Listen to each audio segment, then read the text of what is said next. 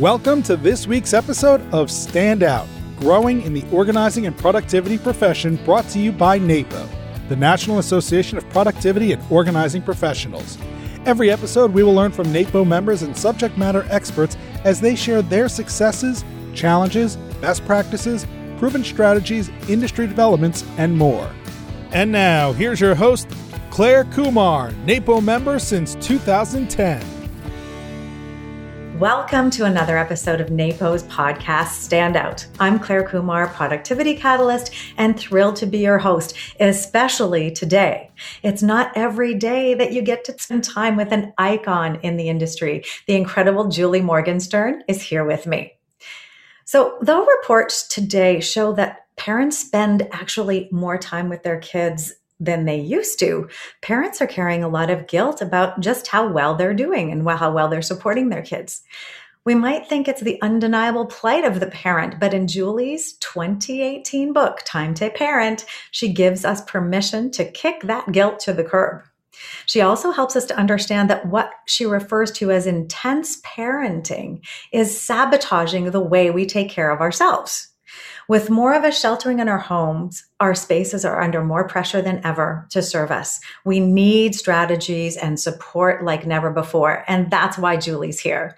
The strategies in her most recent book, Time to Parent, are gold and can help us better serve our clients. But first, a bit about Julie. Julie Morgenstern is one of the leading experts on organization, business productivity, and time management. The author of six, count them six best-selling books, including the much loved tome and my first organizing book, Organizing from the Inside Out, which I went to my bookshelf in order to show here, but realize I loaned it out.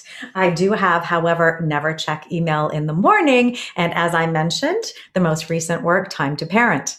She is also a consultant to large corporations and a sought after speaker. You may have seen her on the NAPO convention stage a few years ago, like I did. She's appeared on Oprah, The Today Show, and NPR's Fresh Air, and she's helped thousands of people transform their homes, businesses, and attitudes about every kind of clutter for over 30 years. Julie, thank you so much for taking the time to share your insights with us. I'm so excited to be here. I really appreciate it, Clare. What a great intro.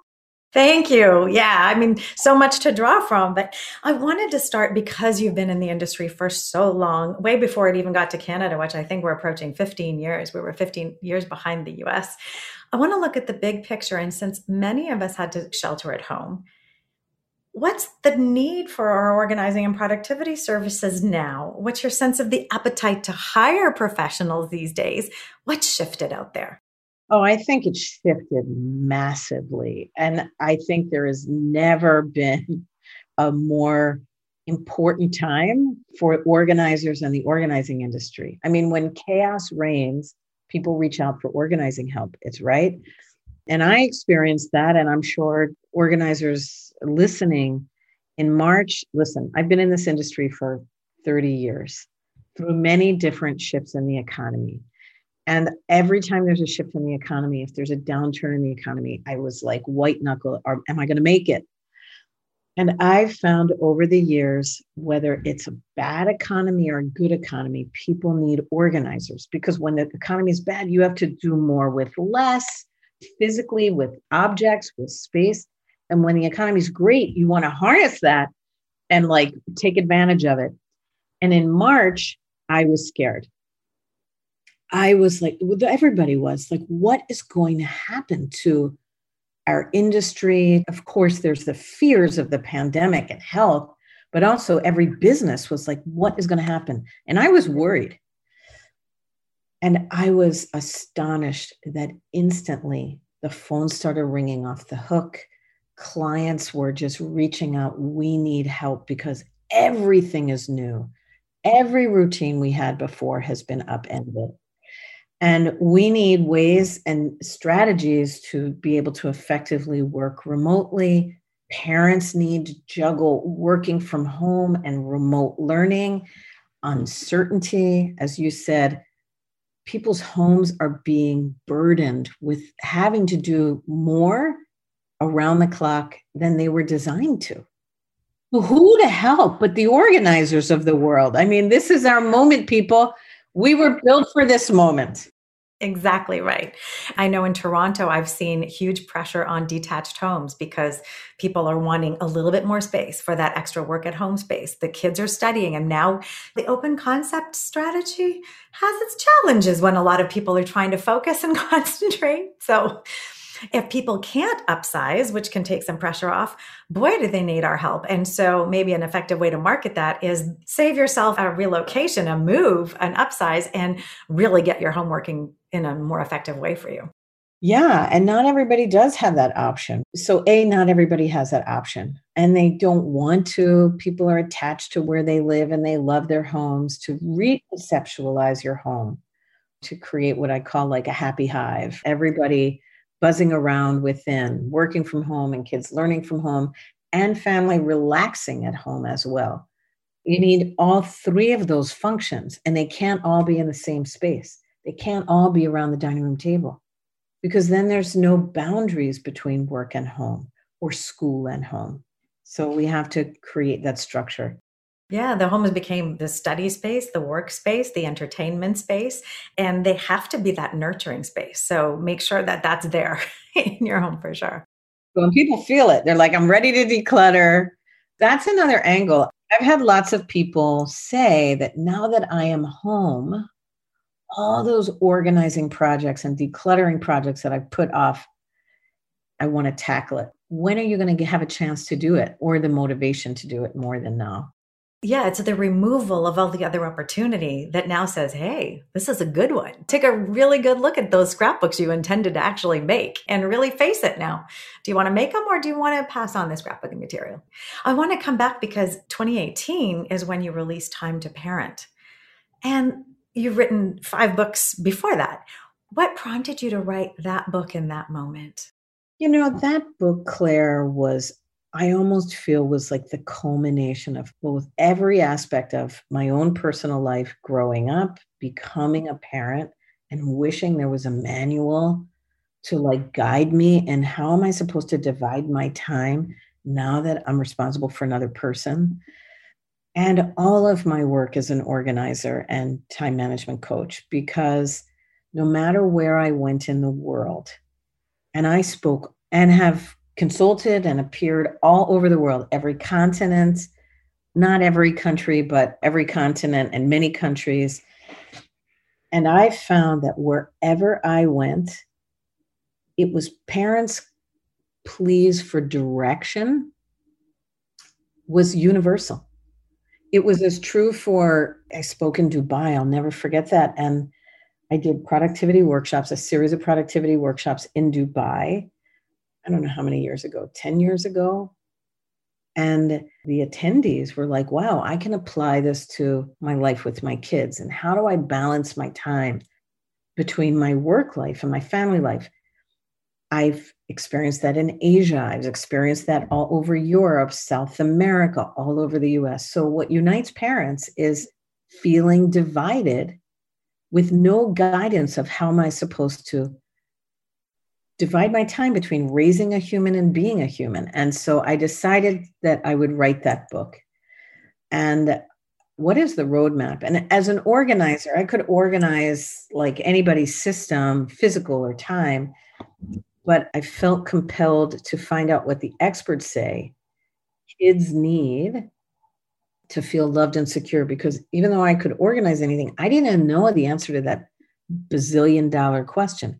How much time and attention do kids need to feel loved and secure? Because the mystery around that is what keeps parents on edge. Yeah. Because how do you know when enough is enough? What defines success? How do you know when my day is done, when I've done my job, and that guilt you were talking about? So I decided I'm going to do that. And I did that as a culmination of everything. And because my own daughter had flown the nest, and I finally had the space to study the question I couldn't do it while I was raising her. Every parent is just like in it every day trying to get through the days.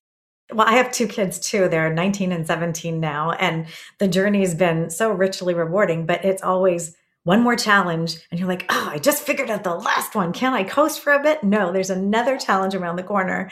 And yeah, you need to draw on resources. And I think one of the things in our society that makes it tougher now, and you mentioned this in the book, is it takes a village we're not necessarily in villages anymore the same way we used to be. So it's not like your aunt is in the building next door and you can share accommodation or share resources. We have to construct that village.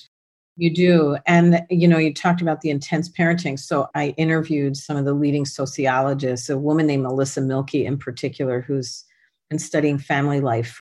A bunch of Canadians in your book, Canadian researchers, I noticed, U of T and Guelph and Melissa, when I interviewed Melissa, I was like, oh my God, I bow to your feet. Like she has been, anybody listening, look up her work. And she's been studying family life. And I asked her what makes this generation of parents distinct. And she said something so profound to your point, which was she said, you know, this generation of parents has really opted into parenting. They didn't do it as an automatic, you grow up, you get married, you have kids. They actually realize I'm going to do this and I'm going to do it well, and I'm not an automatic pilot. They want to do a phenomenal job. They want to really be there for their kids, but they do it at the expense of self care. They do it at the expense of time cultivated in their marriages. And they feel also that because they brought these kids into the world, it's their responsibility and they don't ask other people to help. They don't build those villages because they feel like I'm the only person who can deliver. Did you see a difference Love that point. And actually, I was just eating up. That was in the beginning of the book where you set up the need for this and why we are where we are. And I was just, yeah, I, my jaw dropped when I read that. We're creating this out of an intent to parent so well. Did you notice in your travels and speaking around the world cultural differences in the belief of what we need to provide our children and what we need to provide ourselves and then how that translates? Well, interestingly, there are nuances. So there are nuances. Like, for example, I spoke in Germany last year, and I spoke at this amazing conference called Chefsache for all the leaders of Germany, the leaders of every corporation, every educational institute, and they wanted to hear about time to parent.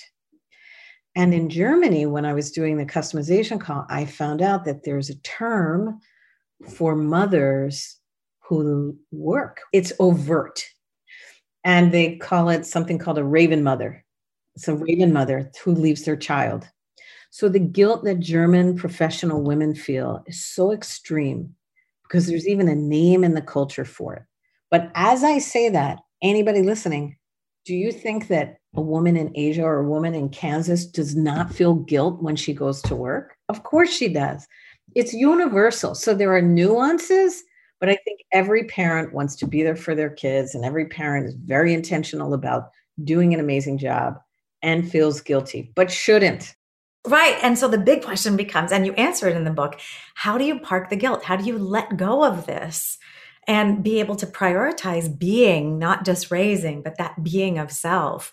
Can you share with our audience? Because as you're working with your clients out there, organizers and productivity listeners, there's the biggest thing I found when I was coaching people is giving themselves permission to make a change they have a they have a nugget of what they know they want to do but there's a big need to give themselves permission so what in there can help our listeners help their clients better so there's a few different things because we're in a podcast. We'll do one at a time and you can drill down so I don't get into like just a monologue here.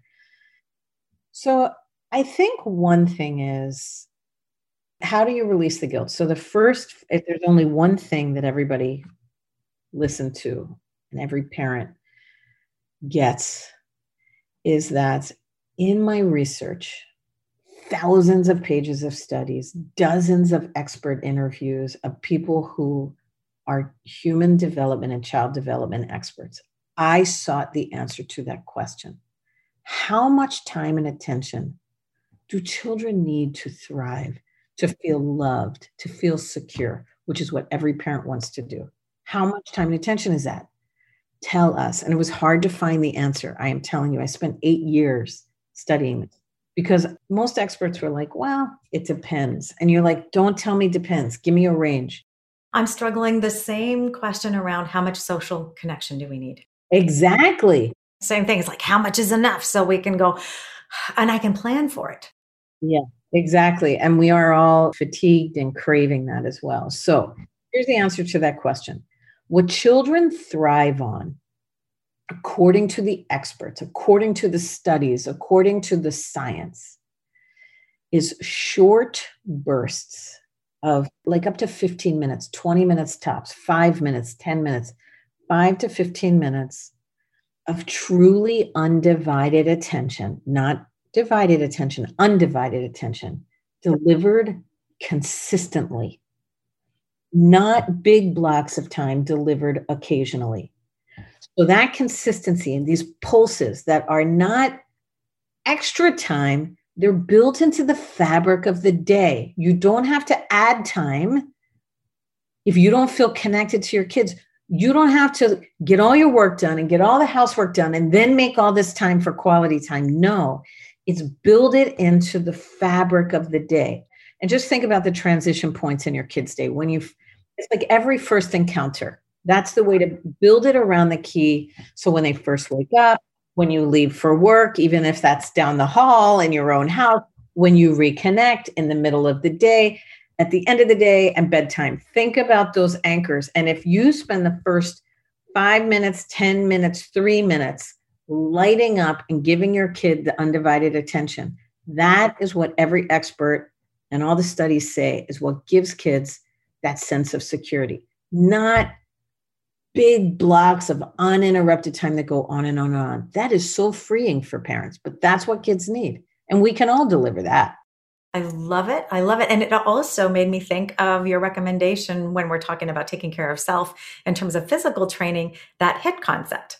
You can do short amounts of exercise. It doesn't have to be you sign up to do a marathon. You can integrate exercise in your day and you can have short bursts. So the same thing requires, and I love the term parenting pulses. So if you can think you've got to have a beat through the day of this recognition. It's the same thing with leaders and their employees. You've got to have recognition and attention and presence, right? Yeah. And spouses. Oh my, well, this is it. Because if you're prioritizing work, and what happened in my family, my marriage ended about four years ago. I decided that was no longer fulfilling for me.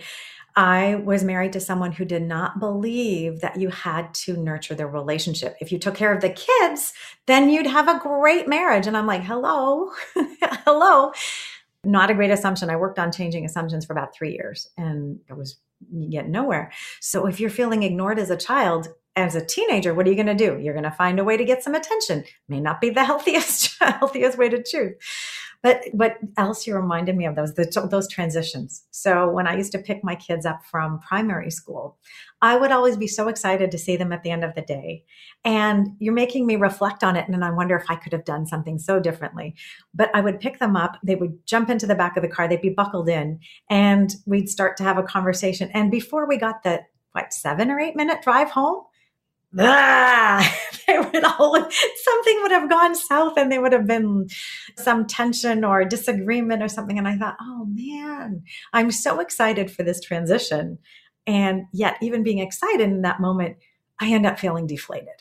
Yeah, but it's some of this is setting our expectations. Like, first of all, kids are going to have meltdowns. Like, growing up is not easy it's like when we travel and you're in a foreign country and like everything is new every minute of the day and you're exhausted. Like how we're living right now, and you go out and you go, I used to not have to stand on a line here. The fatigue sets in of nothing is predictable. And actually, to like build on that, that's what the experts are saying. And that's why organizers are so helpful right now is that a brain is a prediction machine kids need those predictable points of connection, but we also need them in our days. And the response to the pandemic disruption of every routine is to build routines back into your schedule. And it's not the content of the routines that matters, it's the act of having a routine. And so there was a piece in the New York Times a couple of weekends ago called Pandemic Proof your routines, your habits. It shared some of the science behind what I'm talking about. Dr. Karl Friston, professor of neuroscience at the University College of London.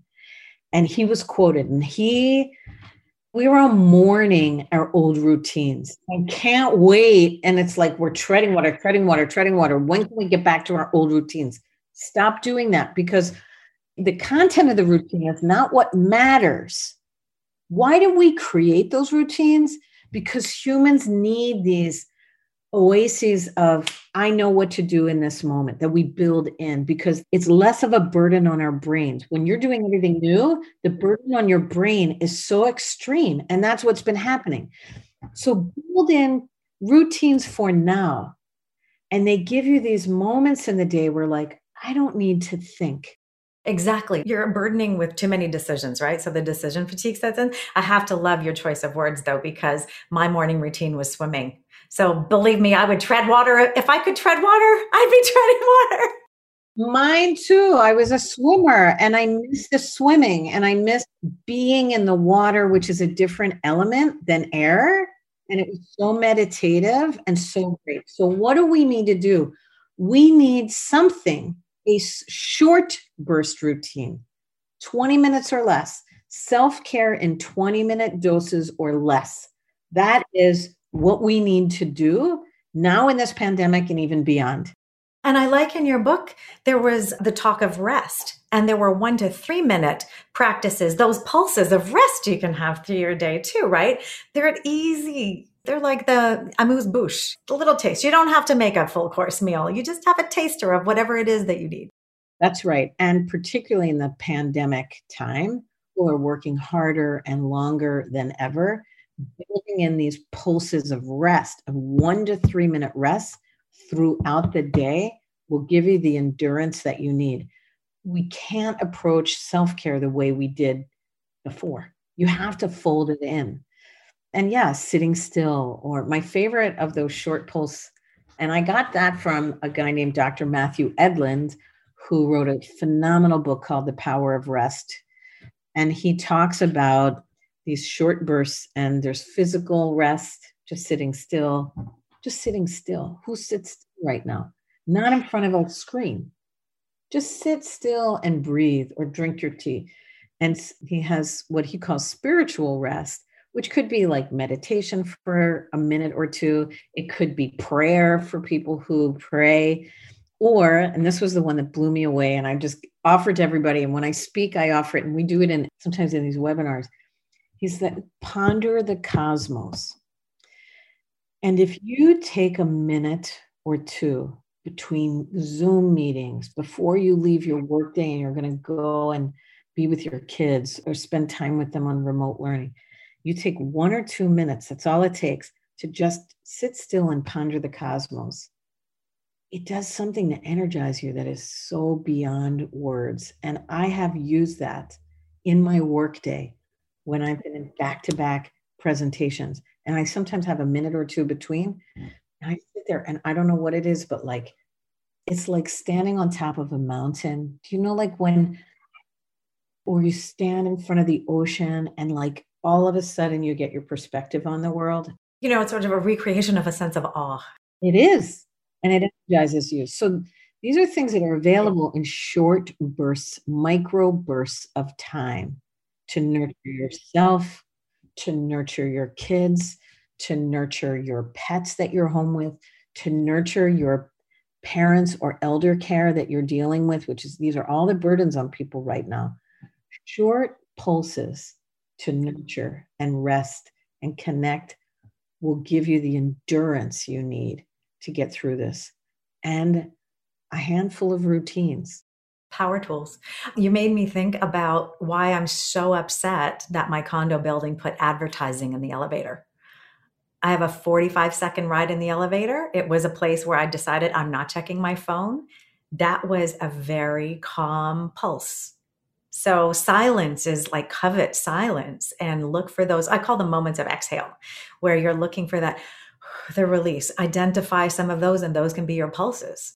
That's exactly right. And you're right it's an assault on the senses all these screens in the backs of taxis in elevators you're like wait a minute i need a moment without another piece of stimulation Oh yeah, I tell the I used to tell the cab driver I haven't taken one in ages, but no radio, no extra, just, unless it's classical music. I don't know if I get in a cab with classical music, all of a sudden, unless it's the you know I don't know crazy outrageous pieces, but it's a very calming form of music to me. So I'm like, thank you. All of a sudden, so you recognize the things that bring you those pulses in your day and use them. I think I don't know about you, but before I would see a client, especially a difficult client I would have a little routine or ritual to put my I call it putting my Teflon on before I go in, sort of bathe in a color of light, do something so that you're grounded and centered before you're going to serve that client because we're in such a giving profession.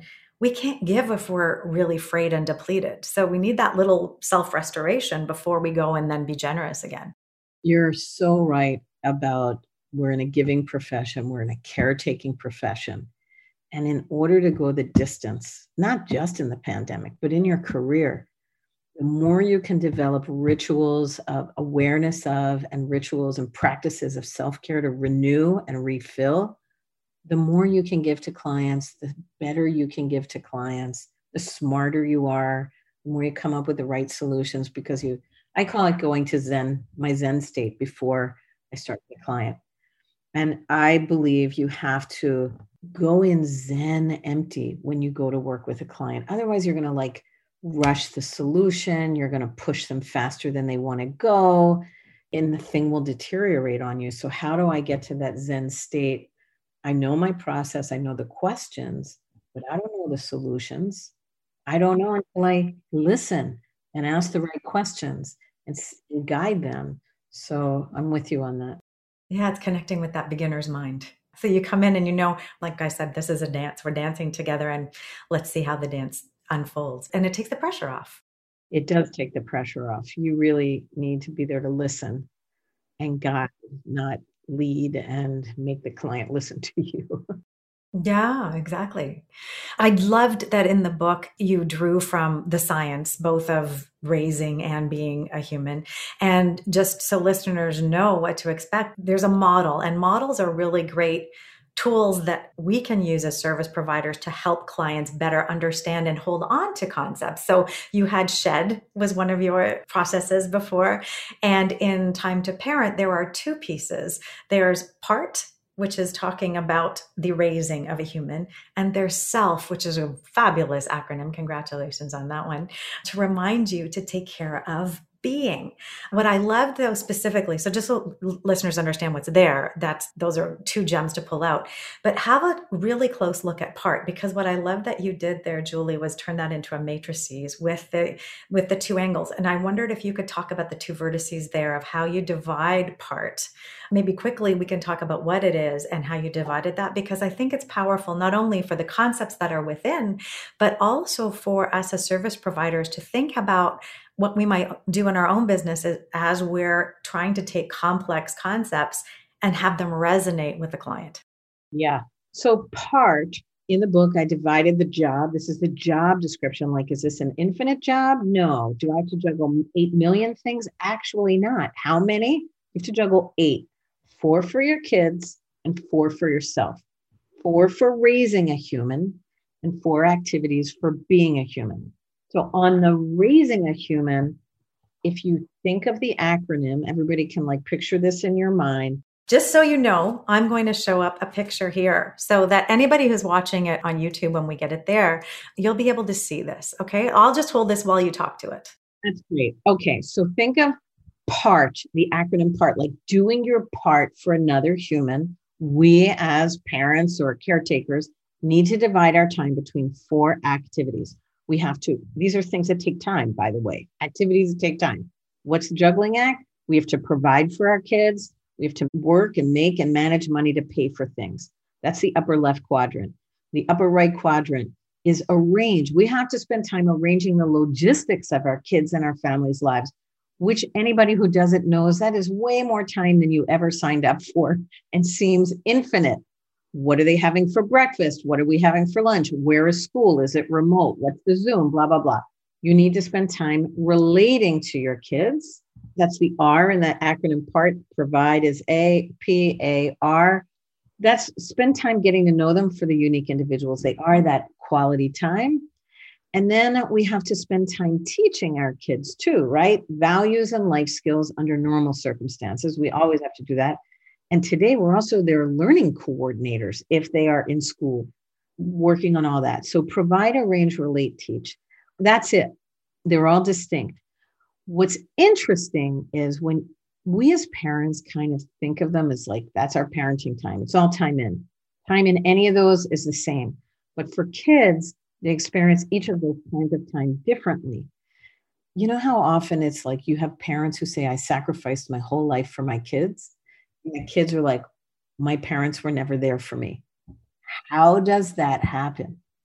It happens because some of those activities are visible to our kids and some are invisible. Some take place in the adult world, child world. So now let's look at that. Provide and arrange, which takes so much time, are both invisible to our kids. We're at work, they don't know what we're doing. When are we arranging the logistics? While they're in school, while they're sleeping, at our lunch break. They don't see all that time. What they see is the relate and the teach time because that's in front of them. And so we have to remember we can't just be providers and arrangers and just define that as love, which is what a lot of parents are like, oh my God, I worked three jobs. They always had their meals and we had an impeccable house. But did you spend any time FaceTime with your kids? And that the beauty is they need short bursts. Thank God. They don't need these big blocks of time. So that's that. And then the other thing that I think is interesting when you think about it, and if Clare, hold that up one more time. So relate and teach, short bursts, but they're visible. But we even need to recognize that relate and teach are not the same. And this is a mind blower because we tend to think of them as the same. But when we're teaching our kids, we're actually bringing them into the adult world, and they mm. are the students of us when you relate to your child, your job is to enter your child's world and be the student of the child. They feel very different on the receiving end. Am I being asked to listen and learn? Or is somebody paying attention to me and listening and learning what's important to me? And it also feels different on the delivery end if you really stop and think about it. And parents have to spend honestly, every expert said the more time you spend relating to your kid, the more you create the conditions for easy teaching. The less relating and the more teaching, the more resistance. And that makes so much sense. Yeah, and we can think of our teachers and like and you mentioned Mr. Brown, I think, in your book, right? This this incredible role model who you grew up with and revered for years. And it's that relatability. All of a sudden it's we need this at work. We need this in all our relationships. I see you as a human. I care about you. Now, what do you want to do together? Where do you want to go? Where are we going to go? That's exactly right. And relating is about spending time on topics and activities of interest to your child or your employee or your mother in law. Your clients, if they're hiring you, right? Not, not on what is of interest to you. The job is not, let's do something we both enjoy. The job is enter your child's world and spend spend time on topics of interest to them. And if it's boring to you, which it probably is, by the way, it's boring to us. Like we don't want to read the same book over and over or play the same game over and over. Don't look for your own enjoyment. Go into that activity as a student of your child. What is it about that activity or story that excites your kid, frustrates your kid, makes them laugh. That activity is just the vehicle for figuring out who is this person, what makes them laugh, where's their determination, where's their resilience, what's interesting to them. And that's interesting to us, I think, as adults. This is so powerful on so many levels for parents and their kids. But I'm also thinking for you to end up on stages all around the world, you did a hell of a job being relatable so that companies and leaders wanted to learn from you. So there's a parallel in just what we're doing. You are so right. I think even as adults, as an organizer, no one is going to listen to your advice unless you first demonstrate that you understand their world. That is how I have built my career. First, seek to understand. You don't know what solution to give until you really understand who is this person? How do they think? What's important to them? Are they physical organizing? Do they have a high tolerant? Do they like to be, do they have a love of abundance? If they have a love of abundance, don't go in there and tell them they should streamline everything to like just three objects. That's not going to work because they have a love of abundance. So understand before you prescribe, and people will listen because you listened first. And then what you say is relevant to them. It's not generic. It's not, I say the same thing to every single client do this and life will be better. No, I like have a whole toolkit of stuff. By listening, I can go, ah, here's the tool for you.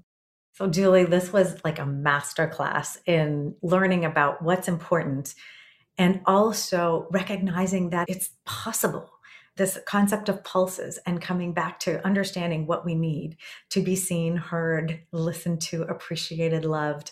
All of those things apply just as much in parenting as they do in the world of business. It's the science of human interaction and feeling connected. So it's a masterclass what you just gave in that. And I urge everyone to dig into time to parent, especially if you're serving the families that are out there, especially now that the challenges are so great.